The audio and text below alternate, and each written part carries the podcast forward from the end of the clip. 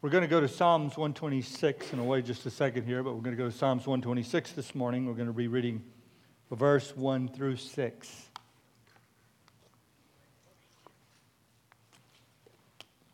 Okay, let's go. When the Lord brought back the captives to Zion, we were like men who dreamed. Our mouths will fill, fill with laughter, our tongues with songs of joy. Then it was said among the nations, The Lord has done great things for them. The Lord has done great things for us, and we are filled with joy. Restore our fortunes, O Lord, like streams in the Negev. Those who sow in tears will reap with songs of joy. He who goes out weeping, carrying seeds to sow, will return with songs of joy, carrying sheaves with them.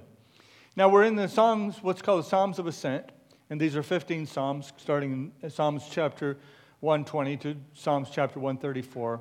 And they are the songs that the people would sing as they would go three times a year to the festivals in Jerusalem. And uh, uh, the, these, so these were meditations that were preparing them for uh, meeting God in the tabernacle, for offering their sacrifices, and for going to the house of God.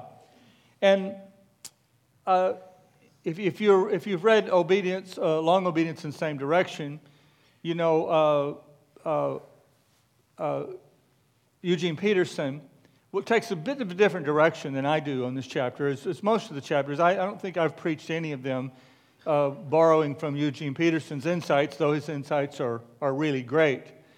Uh, I think on this chap, particular chapter, Eugene Peterson illustrates what we all know that e- even the very best scholars and, uh, and, pre- and preachers sometimes uh, don't get it exactly right. And um, he misses the point on this one a little bit, in, in that he, he, he, he talks about captivity in Egypt. And it's not the captivity in Egypt that this passage is talking about, it's the captivity in Babylon. And so we're going to get into that today because it represents, and here's why I want to get into it, and I'll tell you in a second what I'm going to talk about. It, it, it gets into the, the abuse and the pain and the sin and the problems of our past. And so I'm calling this message um, How to Be Blessed with Your Blessings. How to be blessed with your blessings. Uh, and how to be thrilled with your opportunities. Now, one might read that and hear me say that and go, sure, something good had happened to Israel. They had been returned to the promised land, they had been returned to Palestine, and uh, no wonder they were happy because they were back in the land of promise. They were back in the place that God had promised them. No wonder they were happy. Everybody was happy when something good happens to them, right? Everybody's happy when their life turns around. They, they, they get a good job opportunity they, they show up at a good church like Bethany Community Church, they become a part of that, and now they, they're able to become a part of, of, of the lives of some really good people who are not going to abuse them in the way they were abused in the past, they're not going to hurt them in the way they were hurt in the past. Sure, they're going to be happy. If you think that, you would be wrong. Completely, completely wrong.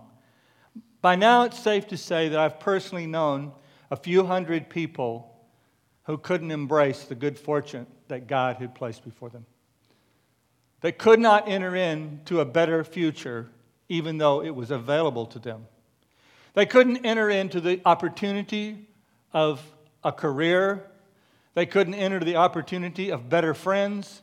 They couldn't op- enter the opportunity of more emotional and spiritual blessings. The past was, was all they could still think about. They could not get past their past.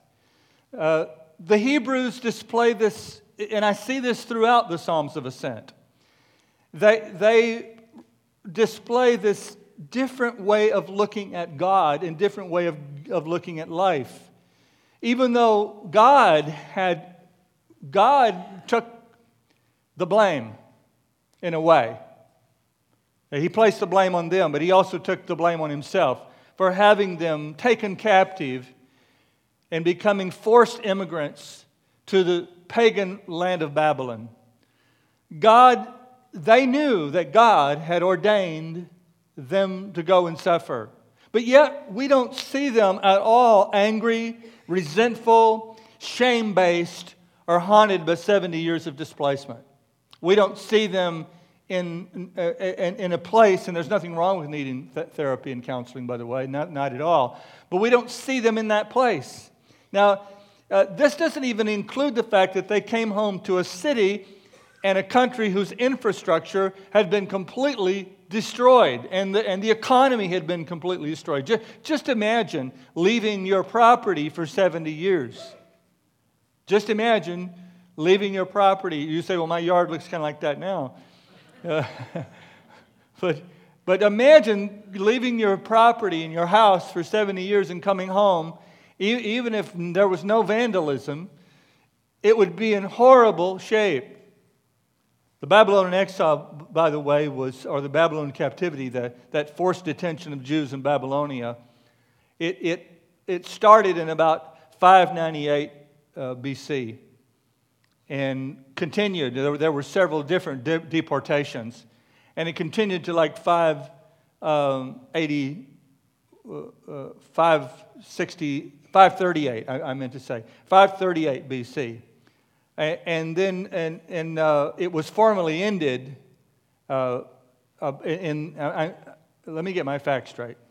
It was formally ended in 538 BC. That's when King Cyrus gave permission for the Jews to go back to Palestine.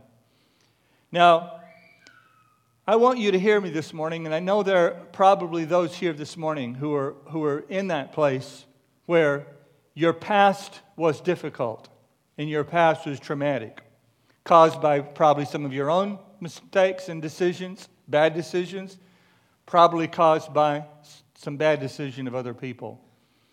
But I want to I want to I want to see if I can challenge you this morning, see if I can give you a word and give you an understanding that the Hebrews seem to have that will allow you to really appreciate that God has got you in a place where your dreams can come, to, can come true.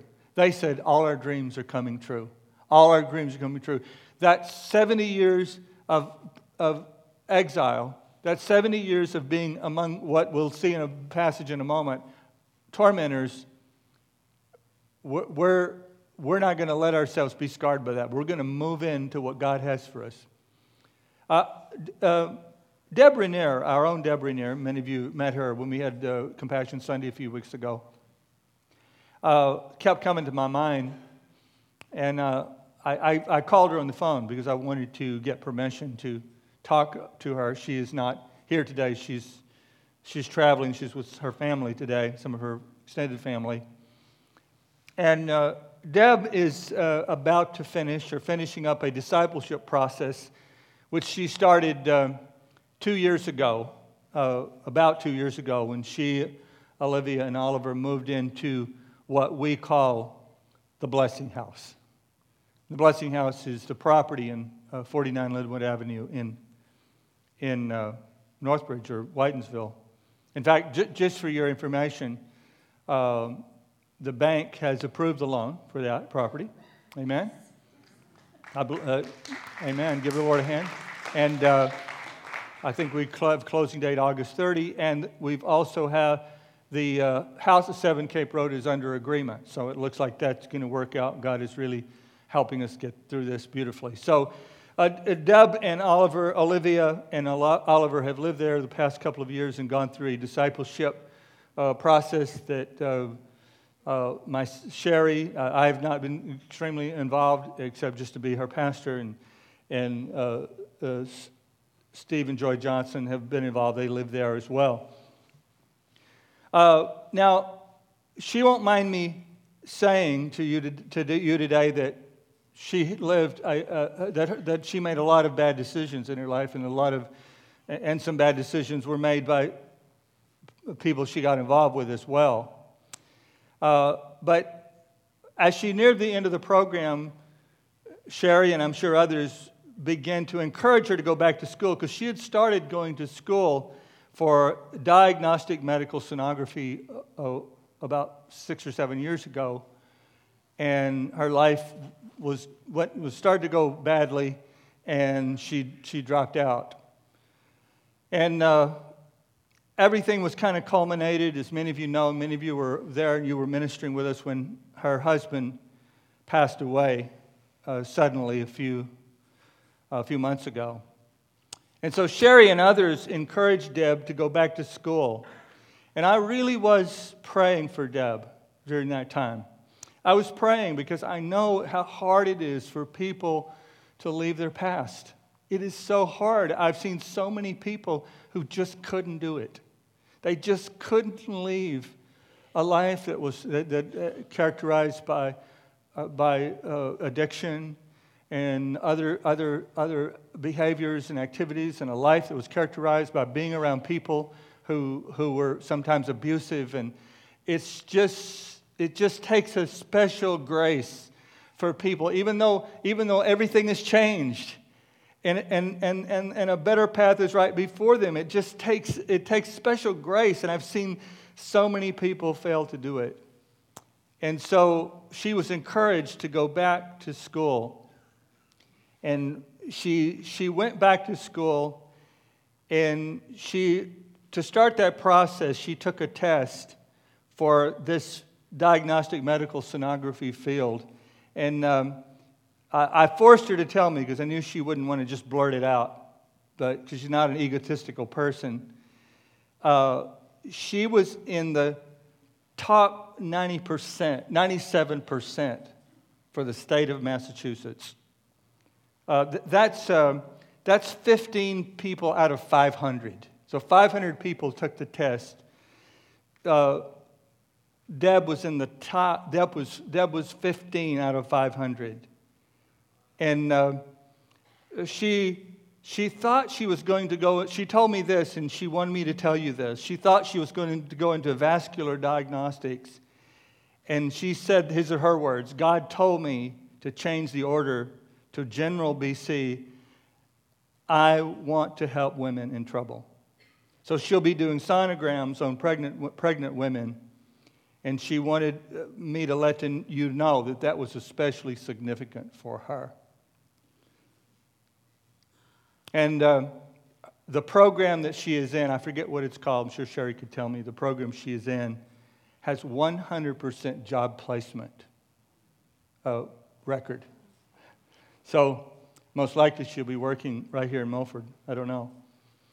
But last night she was with her siblings and they asked her this question If you could go back into your childhood and choose any age, that they were having this conversation among themselves. If we could go back any age and choose which age we would live at, Deb said, I would choose right now. That's what I want to try to connect with. I want those of you in this room today, even those of you, maybe your past wasn't so traumatic or difficult, I want you to choose right now. I want you to choose right now as the place in your life to begin to move into the best future you could ever imagine. I want you to turn to your neighbor and say, My best days are ahead.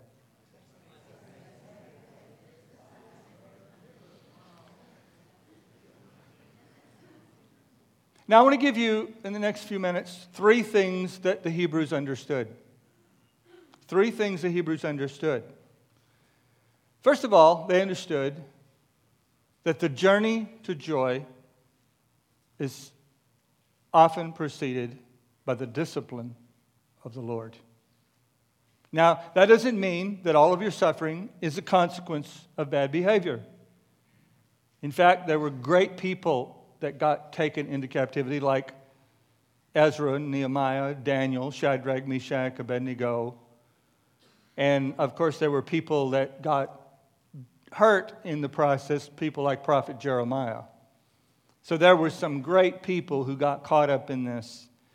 But I don't, I, I don't like identity politics. I don't like it uh, even a little bit.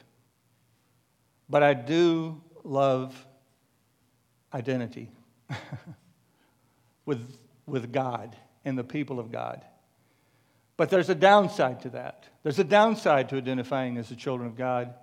and the people of God is you go through whatever the people of God go through.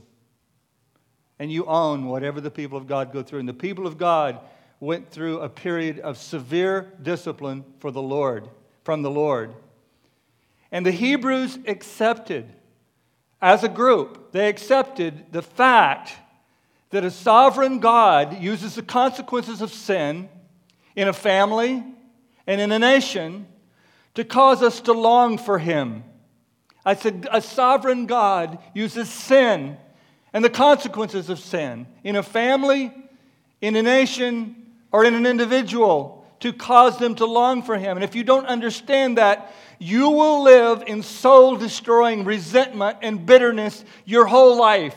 You will be so full of bitterness that you won't be able to lean in to the blessing that God has after the consequences of the sin is gone and after it's been lifted and God is trying to give you a season of prosperity. You won't be able to move into it because you will be so bitter over the suffering. You will be so angry over the fact that you were either the, you were either the one who that God was disciplining or you were in a family that God's judgment was on. And I mean judgment in the pure sense, not in a final sense. I don't mean the wrath of God. The, the discipline of God is not the wrath of God. The discipline God is the, the discipline of God is the correction of God. And it's not something that's preached about anymore, or very much. I haven't heard any preaching about it anywhere or read any books about it.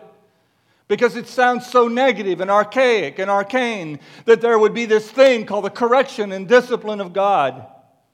But I don't know if you know, God does not read your books and God does not check out your seminars, and God does not base his behavior on what the Supreme Court decides or the legislation votes on. He said, I'm the Lord God, I change not. That means you get to do all the changing. They accepted as a nation, and you see this throughout Israel's history. Because I, I, used to just focus on everything that Israel did wrong, and there's a lot, man. They were really brats. They were really difficult people. And they were, you know, like I heard a guy say the other day, he, at, a, at a, a, a program I was a part of, he said, We don't any longer at our church talk about wanting to be a family. He said, We used to run, our church is a family, you know. He said, No, no, we don't want to be a family. Families fight. So we don't want the church to be a family. Families are dysfunctional. His, his, his answer was the church needs to become an army. I think there's something to that.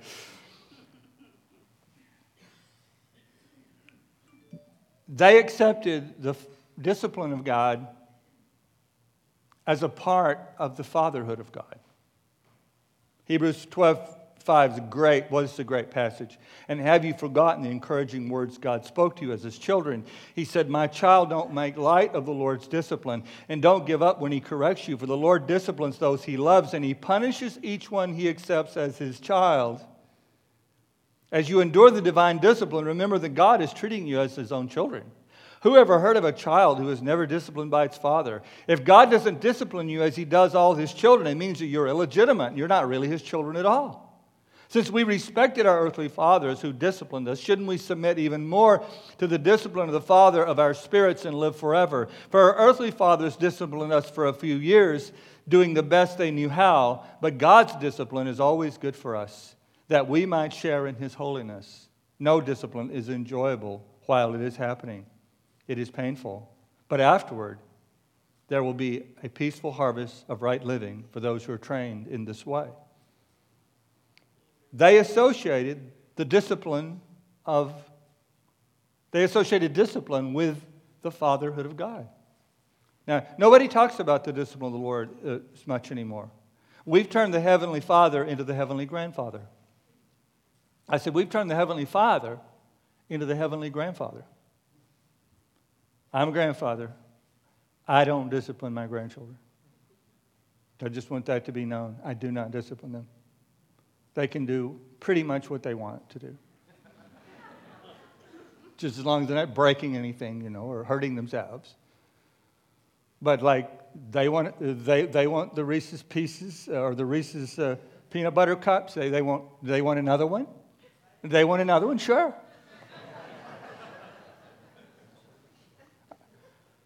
If I parented like I grandparent, I would not have these great kids. no way. But I'm not going to change. And Sherry sure as heck's not going to change. She's worse than me. She gives money and candy.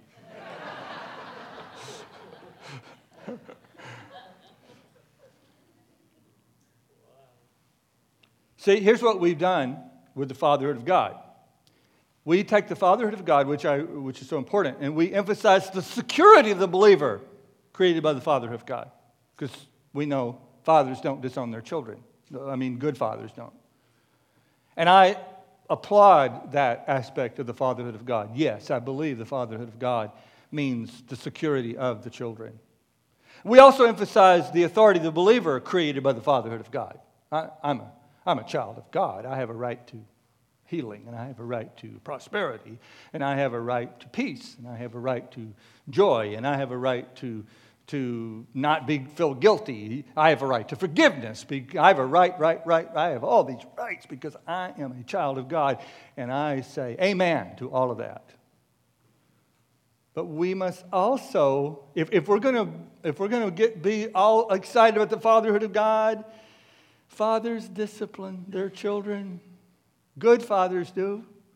Good fathers, good fathers figure out how to give measured pain to stop bad behavior, to stop the child from ruining his life. Is you know, Jordan Peterson's, I think his fifth rule in 12 Rules for Life is don't let your kids do things that will make other people dislike them. No, no, I'm sorry. Don't, make, don't let your kids do things that will cause you to dislike them. That's what the rule number five is. That's actually good parenting. That's, that's a great tip for parenting. I'm not saying you're suffering because you sinned, but the truth is, and here's the truth we all need correction. And it's one of the keys to getting past your past is dealing with your own sin. Dealing with your own sin in your past. Alexander Solzhenitsyn, to maintain his own sanity when he was in the gulag for 12 years, began to evaluate every way that he might have transgressed, every way that he might have caused his nation to be under totalitarian rule, every way that he participated, and he memorized the words to a 700 page book that probably did more than any other single book to change the face of Eastern Europe. See, in the 21st century, and I want you to hear me this morning, we've become so fearful of feeling guilty that it has paralyzed us. What we don't realize is that our terror of being ashamed has made us more helpless because we're always stuck with trying to change somebody else. You know what? Being at fault is one of the most freeing things that you can figure out. One of the most freeing things you can figure out is what did I do to cause the suffering? What did I do to make the situation worse? It's one of the most freeing things, and the reason it is so freeing is because if, if I caused it, there's a better chance that I can keep it from happening again. But if you caused it, I have to try to change you, and you don't like it when I try to change you. Right? If you can figure out what I did, if I can figure out if, if my kids are not what they should be, and I can figure out what I did to keep them from being should they should be, I, that puts me in control. I have control now because I can control what I do with God's grace and help. If I can figure out what I'm doing to make to, to make the past of my marriage not what it should be. But we spend all this energy, man. We spend all this energy. Uh, uh, we, we spend all this energy trying. We, we somehow think there, there's, a, there's an award there's some award, that there's some like a, a, a Oscars or, or a Glo- Golden Globe Award for the person who can prove that somebody else was mostly to blame. We, we somehow think, we, we believe that. Has that ever brought you inner peace? Has it ever brought you deep, meditative, inner, transcendent peace because you found out it was your wife's fault? Or you found out it was your kid's fault, or it was your dad's fault, or your uncle's fault. But I'll tell you what brings incredible peace is when you can find, when you, and, and some of you have experienced this, it's called, there's a biblical word for it. It's called repentance. I know it's an old fashioned word. You, some of you have never heard it in church. But repentance brings peace because you can get forgiven. You can get forgiven when you repent. And when you call it sin, stop calling it all a mistake. Some people are so afraid of being a sinner, they go around trying to convince us all they're mistakers. I'm not a sinner, I'm a mistaker. No, there's freedom. God did this whole thing. I know, I know some of you haven't read the Bible very much, but there's this whole drama built around the, not the forgiveness of mistakes. I, I mean, me losing my keys all the time, that's a mistake. That's not a sin. There's a whole event built around not, not the, not the uh, uh, excusing of mistakes, but the forgiveness of sin. It's the most important event in history, and it's the crucifixion of the Lord Jesus Christ. He didn't go to that cross to excuse your mistakes. He went to that cross to forgive you of your sins. And if you want to feel the presence of God come into your life, if you want to feel the power of God come into your life, if you want to begin to enjoy the moment you're in, take responsibility and release the power of the cross by saying, I have sinned and fallen short of the glory of God. So beg God today to show you how you could have contributed to things going wrong. You know, most of the problems in life, I've either caused them or I've made them worse. Some I didn't cause. It wasn't mostly my fault, but, but I made things worse. I could have made it better. Now, there's another barrier to being blessed by your blessings, and that's we adapt to circumstances and ways of being that aren't God's best for us. The Hebrews made a key decision while in Babylon, and that was we won't completely adapt to life in a foreign land. I find this in Psalms chapter 137, verse 1. By the rivers of Babylon we sat and wept when we remembered Zion. There on the poplars we hung our harps. For there our captors asked for songs, and tormentors demanded songs of joy. They said, Sing us one of the songs of Zion. How can we sing the songs of the Lord while we're in a foreign land? It's really interesting to me that in their music, and music is terribly important. In their music and their singing is where they took a stand. You know, if you read, uh, uh, if you read the, uh, the book of Daniel and other, other places, you will find that God told them to build houses and marry and have children and, and adapt in some ways to the land of Babylon. But there were ways they were not to adapt. And it's really interesting that this is where they took their stand. The Hebrews, here's what I believe they were saying they were saying, We're not going to celebrate being out of the will of God. We're not going to celebrate being tormented. We're not going to celebrate being abused. We accept God's decision to put us here, but we're not going to accept it. We're going to save our song for Zion. Amen? Pat got that. Patrick Burke got that.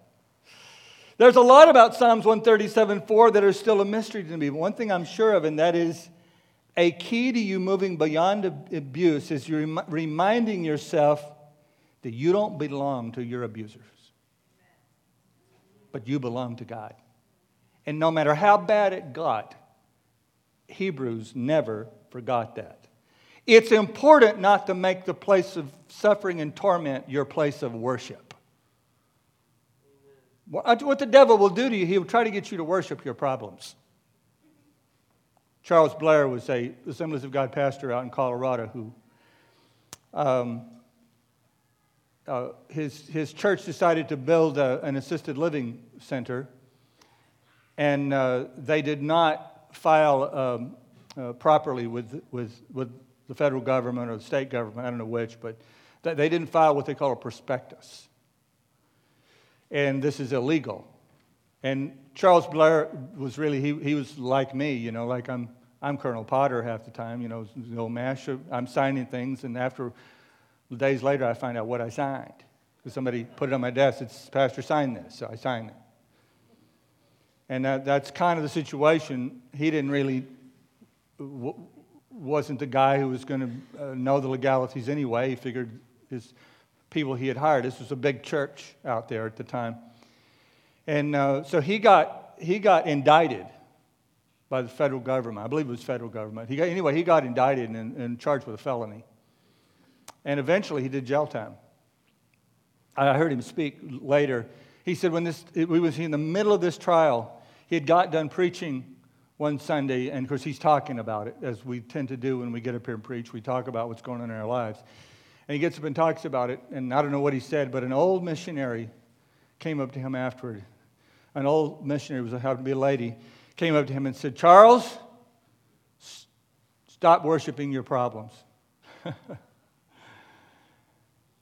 Whenever something becomes our focus, it becomes our worship.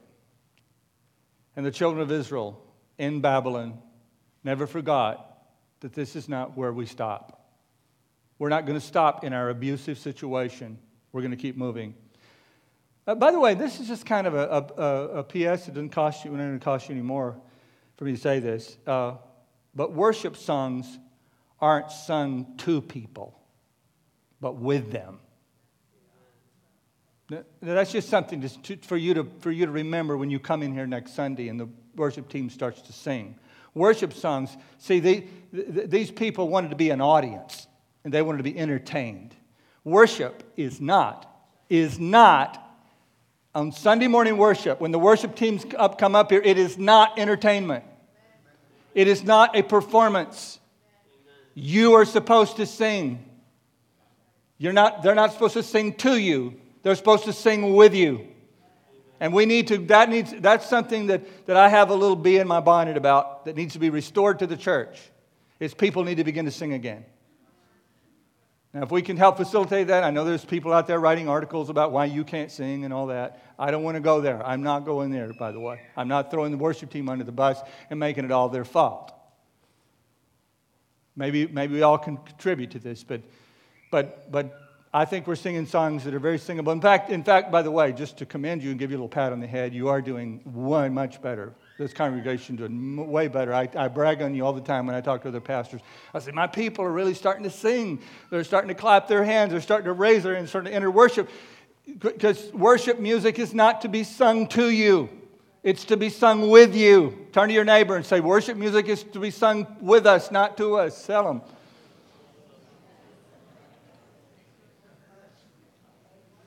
Now, finally, I want to say this, and this is what they understood. And we, uh, I haven't been going back, running back to the text very much today.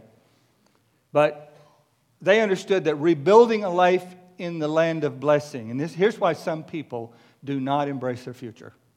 It's not because the guilt and shame of the past. It's not because they're stuck in the past. Some people do not build their future because they don't want to work that hard. Amen? Stephen, you're, you're, you're, you're amening me right now. it's hard work, isn't it?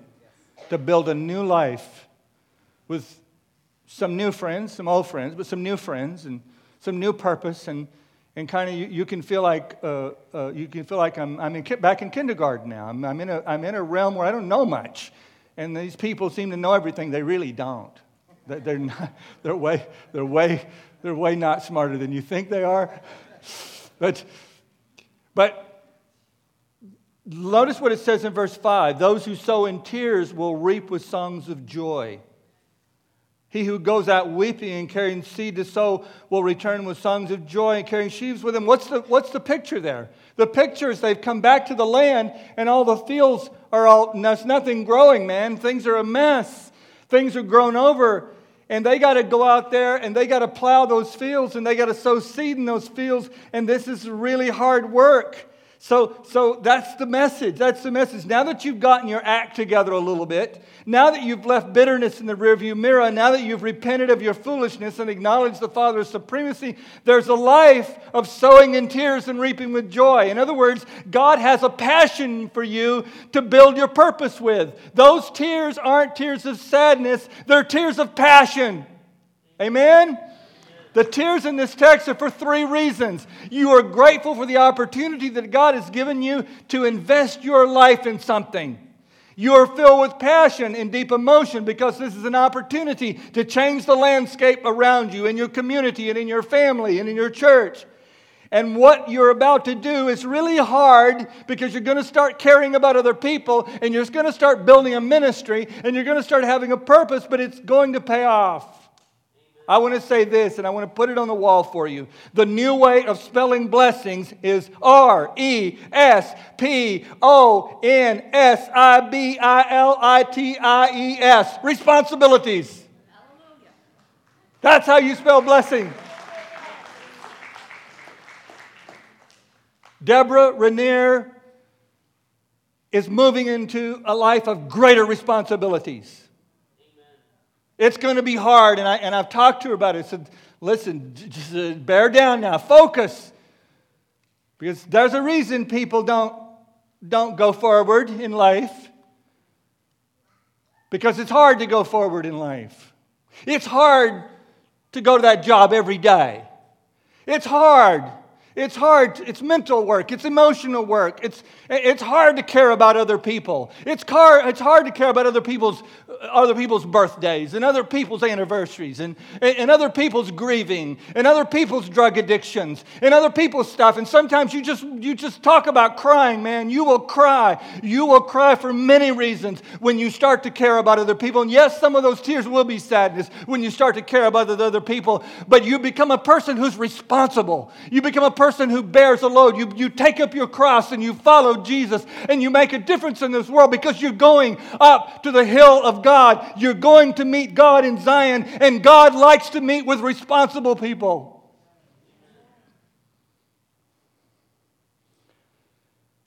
You're not in Babylon anymore. Say, thank God. I'm not in Babylon anymore. The people that I'm primarily aiming this message about today have been transported to a place of blessing and opportunity. You're not in Babylon anymore, but you've got to take the next step. You've got to make sure Babylon is not in you. Are you negative? Then Babylon's in you. Are you bitter? Then Babylon's in you. Are you blaming? Then Babylon's in you. Are you stuck? Then Babylon's in you.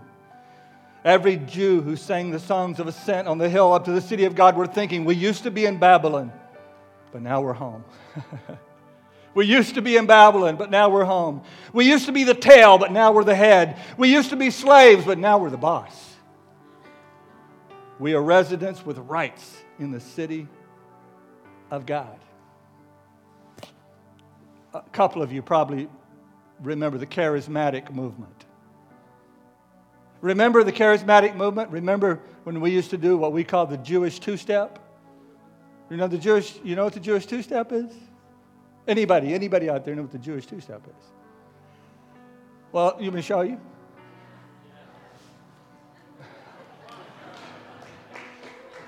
We used to sing, Let's go up to Zion, let's go up to Zion, let's go up to Zion, the city of our God. There's oil and wine in Zion, there's oil and wine in Zion. There's oil and wine in Zion, the city of our gods. That's what the people were doing. That's what the songs of ascent were about. They were rejoicing and they were going up to Zion, the city of God, and that's what God's doing to us. Babylon is Babylon's in the rearview mirror, and we're going to break the rearview mirror because God is taking you to a new place. God is taking you a place of responsibility, a place of power, a place of effectiveness. Your life is going to make a difference. You're going to change your world because you are ready for blessing. I want our prayer partners to come.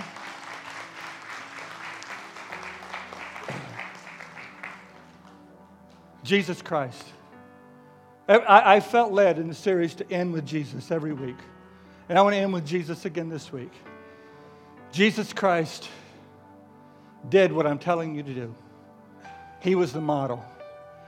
He took the burden of, of all of our sinfulness. If you, you notice that Jesus stood before Pilate, he did not defend himself once because he wasn't wasting his energy on being defensive. He took the whole burden of everything that was wrong with the world.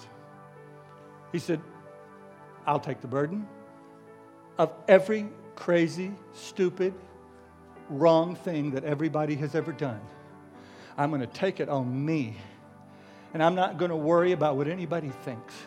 And I'm going to climb the hill. And I'm going to make a sacrifice and I'm going to make a sacrifice and I'm going to take the sins of the world on me.